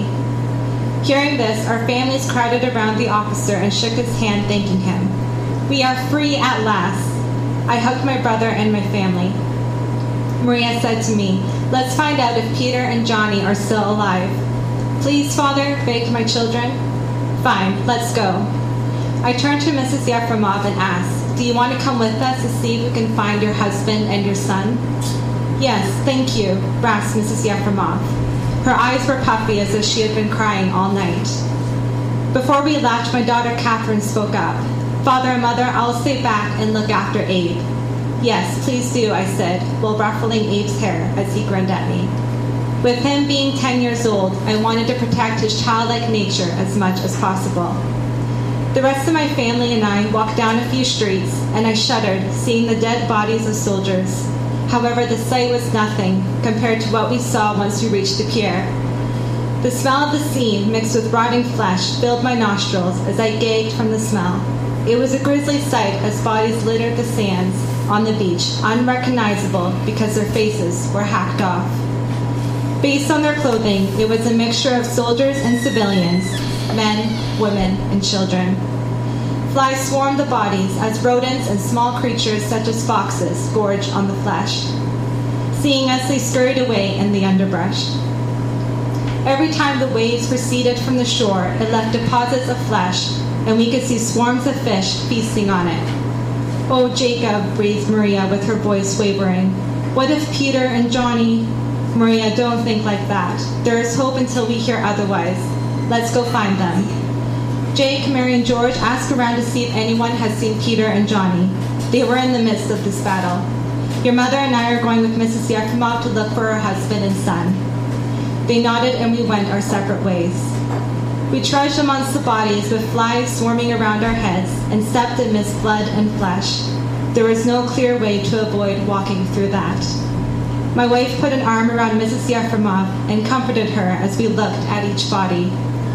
We were looking for about an hour when I heard Missus Yefremov scream. She collapsed to her knees by a body of a teenage boy, flies buzzing all around, disturbed by this alien presence. His hair was short and black, slicked with blood, but his face. I threw up to the side as the sight and smell of all these bodies overwhelmed me. The boy's face was shorn off as if it was hacked by an axe or a sharp weapon. His body was covered in wounds and bruises. The only piece of clothing on him was his underwear that looked like it was woven by hand. Maria asked Missus Yefremov in a gentle voice, "How do you know this is your son?" Through her sobs, I was able to make out a few words. His hair, and I saw all of his clothing. I would recognize my work anywhere, she said, while fingering her stitch pattern on her son's underwear. She wailed as she pulled her son onto her lap and rocked him back and forth. After a few minutes, my sister-in-law Kathy placed a hand on Missus Yefremov's shoulder and whispered something into her ear. She nodded, and with the help of Kathy, she rose to her feet. Kathy put an arm around her shoulders and led her back to the house. I pulled Maria into my arms and held her as her body shook with tears streaming down her face. I can't handle this anymore, Jacob. Why do men do this to each other, murdering innocent lives? It's cold-blooded murder. Who do these men think they are? Don't they have a shred of goodness inside of them? I stroked my wife's head, hair and said, "Shh, it's going to be all right. Look, our children are coming over. Hopefully they'll have some good news for us." George, Jake, and Mary came towards us. George stepped forward with my two children behind him and said, "We talked to one of the colonels. He didn't see Peter, so we have no news of him. However, No, please, Maria said, pleading. George straightened his shoulders. Johnny was shot in the back, and the bullet is lodged near his heart. One centimeter over, and he would have died. They're still trying to keep him alive, but they don't have the means to take the bullet out. Maria gave a small cry, and Mary held her mother's hand. I turned towards my wife. He is still alive, Maria. We can pray that he survives the surgery. Right now, let's be thankful our sons are still alive. Can we go visit him? Maria asked George. Unfortunately, no. One, they're still doing surgery, and who knows how long it'll be until he recovers. And two, it's too dangerous to find him with armies conquering for power over Russia. I turned to my son. Thank you for finding this out. We had a difficult day. Let's head back to my brother's house. Thank you for listening.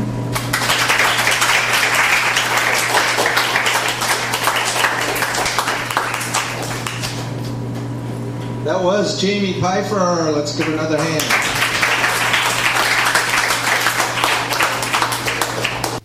And you just heard Jamie Pfeiffer's reading at the September fourth and the Journey Continues open mic reading in that monthly series held at the Elm Cafe.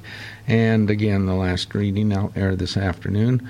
Uh, there are a number of events uh, coming up quickly and throughout the month that I'd like to at least get partway through, and also two calls uh, for either submissions or participation or notification uh, that are coming up uh, within the next week. So I will probably do those first, but I do have two more of these, and then as soon as these air, I'll be right back and uh, start to do all of that.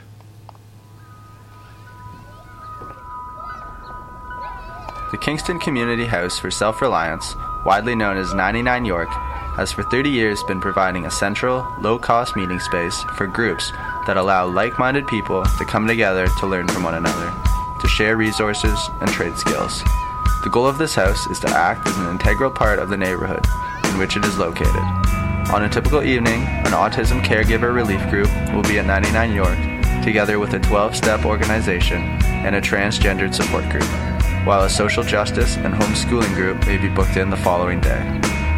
The community house is also available for less official functions, such as barbecues, birthday and office parties, and other social gatherings. We are proud to also serve the Queen's community. For more information, visit ninety-nine York Street in Kingston. Go to w w w dot ninety-nine york dot org, email info at ninety-nine york dot org, or call six one three, five four two, one one three six.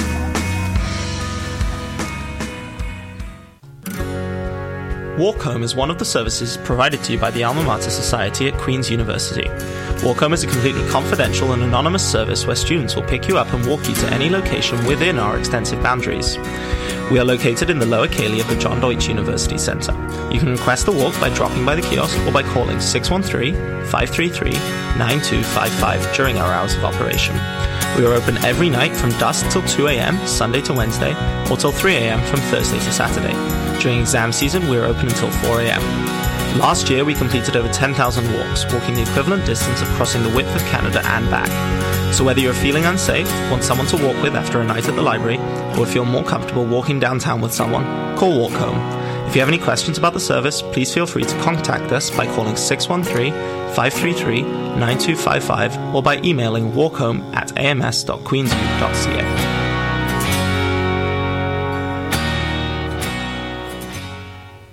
And again, you are listening to Finding a Voice here on C F R C one oh one point nine F M. And you just heard her in the uh, heard heard them in the first hour of the show today. Uh, Catherine Hernandez uh, is the new two thousand eighteen fall term writer in residence at Queen's.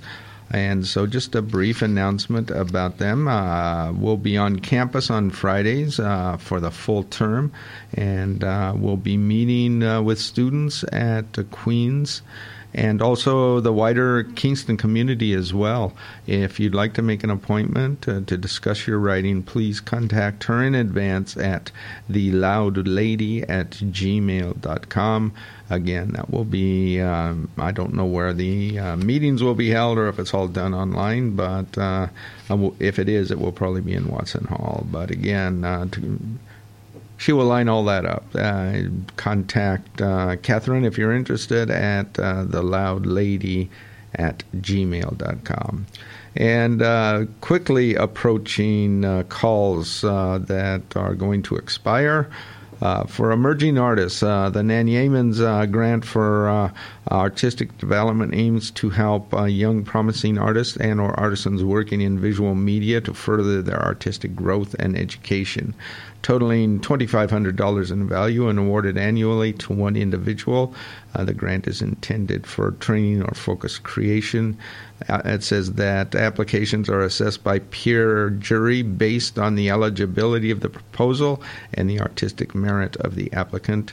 Uh, the grant is made possible through an endowment fund administered by the Community Founda- Foundation for Kingston and Area, with the selection process administered by the Kingston Arts Council. If you're interested, uh, I would suggest you go to w w w dot arts kingston dot c a uh, slash N A N uh, dash Y E O M A N S dash grant dash for dash artistic dash development. Uh, I'm guessing if you go to the main page, you might just find it there. So w w w dot arts kingston dot c a, and then uh, look for the Nan Yeamans grant. Uh, another one that will be expiring, this, oh, that does expire, if I didn't say it, on October twelfth, so quickly approaching. Uh, the uh, next one that is expiring this coming week is the um, for new and emerging poets. It's Guernica Editions has announced the launch of its diversity-focused uh, poet mentorship program. This is for emerging poets who have not yet published a full col- uh, full-length collection of poems. And uh, I'm also reading from their website as well. The aim uh, of uh, this program is to provide a mentorship opportunity to talented writers from historically marginalized communities. Two poets will be selected for a three-month mentorship program with award-winning poet and teacher Eduardo C. Corral. Uh, along with the mentorship, uh, the chosen mentees will have the opportunity to publish a full-length collection with Guernica at a later date. Must be Canadian citizens or permanent residents. Again, that is uh, excerpted uh, from their web post. Deadline, October fourteenth, w w w dot guernica editions dot com slash poet mentorship, all one word. So uh, there you go for full details. Uh, another one that's coming up, let's see how much time do I have here. I think I might have time for this. Uh, there is one more. Well, let me do two more, because one expires October thirty-first, so I was going to do the end of the month, but then I see another one for November first. So here we go. Uh, the two thousand nineteen C B C Short Story Prize is open for submissions. Uh, Canadian writers must submit original, unpublished short stories, have until, uh, again, October thirty-first. Can be The stories can be up to twenty-five hundred words in length. Uh, the winner will receive six thousand dollars from the Canada Council for the Arts, attend a two-week writing res- residency at the Banff Centre for Arts and Creativity, and have their story published on C B C Books. Four finalists also will win one thousand dollars from Canada Council for the Arts and have their story published uh, on C B C Books as well. There is a submission fee of twenty-five dollars. Again, the deadline, October thirty-first, at just before one minute to, to midnight. Uh, there is a huge, long website here. I'm just going to tell you to go to uh, C B, uh, w w w dot c b c dot c a slash books and slash literary prizes, and from there I'm sure you can uh, manage uh, that page to find the link that you need. Uh, the next, uh, the last one I'm going to read has a deadline of November first, so the following day. It's a call for submissions for Young Buck. Uh, it's called the Young Buck Poetry Prize. Uh, C B C Or I'm sorry, C B C. C V two Magazine has created a new annual poetry contest exclusively for writers under the age of thirty-five. Uh, and it's called the Young Buck Poetry Prize and is awarded to the author of the single best submitted poem, along with one thousand dollars and publication in C V two. Uh, two honorable mentions are also awarded each a cash, a cash prize. Uh, w w w dot contemporary verse two dot c a and uh, look for contests. And then you'll find Young Buck Poetry Prize there as well. So with... Uh, There are a number of other uh, calls uh, that are out there, uh, but they don't expire until later, so I'm going to uh, save those only because we have a number of upcoming events that are going to expire very quickly. If you count the one to, uh, yeah, tomorrow, uh, there are four uh, book launches uh, coming up at Novel Idea between now and next Friday, so in the next seven days. First one, book launch and reading, and let me see about that. This is just a book launch and signing, I believe. Uh, Kingston author Catherine Prairie uh, will be at Novel Idea Bookstore for, yes, a Kingston book signing event. Excuse me. The book is the newest Alex Graham thriller called Blue Fire. And that will be tomorrow, uh, Saturday, October sixth, from noon to three p.m. Novel Idea Bookstores on the corner of Princess and uh, Bagot Street. And uh, its address, if you don't know, I think just about everybody knows where it is, one fifty-six Princess Street. Excuse me, I have to cough again. Sorry about that. I'm getting over a cold, hopefully. So that is tomorrow uh, from noon to three at Novel Idea. Then coming up uh, next Tuesday night, Tuesday, October ninth, uh, from seven to nine p.m., uh, double book launch and reading. Uh, local poet author Jason Herro uh, will be reading. Uh, the guest reader that evening uh, with him will be uh, Abena Beloved Green, who is a spoken word uh, artist and performance artist, will be reading from and launching her debut collection of poetry called The Way We Hold On. And uh, Neil Serkan uh, will be uh, launching and reading from his uh, debut full poetry collection called On High. And uh, that will be, again, Tuesday, October ninth, seven to nine p.m. Uh, there is a Facebook event notice for it if you just uh, search Double Launch and Reading Novel Idea. Uh, and uh, either Serkan or Green, either of those words should take you right there. You can also Uh, Find it on uh, Novel Ideas, uh, on Novel Idea Bookstore's Facebook page as well. The following night, uh, Wednesday, October tenth, from seven to nine p.m., Erica Berish, uh, L C, I'm not sure if I'm saying that name right, I apologize, who is the Associate Dean of Arts and Associate Professor in the English Department at R M C, will be launching and reading from her book of historical fiction, and it's called Lady Franklin of Russell Square. Again, that's Wednesday, this coming Wednesday, October tenth, seven to nine p.m., and uh, then on Thursday, it'll be another double book launch and reading uh, with uh, John Donlan and Miriam Claver. Uh, they will both launch their latest books at Novel Idea, again, Thursday, November eleventh, again, seven to nine p.m. Uh, John will be launching his new book of poetry called Out All Day, and Miriam uh, launching her new book of fiction called Fate Accom- uh, Accompli, uh, Murder in Quebec City. Uh, that is Thursday the eleventh. And then we're moving into, and I'm going to run out of time, so I'll have to save these till next week. But that gets you through this next week. But the week after that, it looks like we've got four more events. Uh, so I will be sure and share those next week as well. What I want to do is thank you for tuning in uh, today. You've been listening to Finding a Voice here on C F R C one oh one point nine F M. Again, located Lower Carruthers Hall, Queen's University, Kingston, Ontario. My name's Bruce, here every Friday from four to six o'clock streaming live online, w w w dot c f r c dot c a.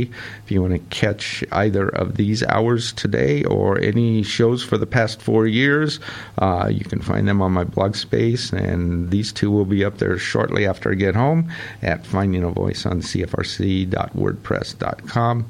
And coming up right after this announcement, uh, you are going to hear two hours of saltwater music with Rob Carnell, uh, two hours of East Coast music called Saltwater Music with Rob Carnell. Hope you can stay tuned for that. I know I enjoy the show every week.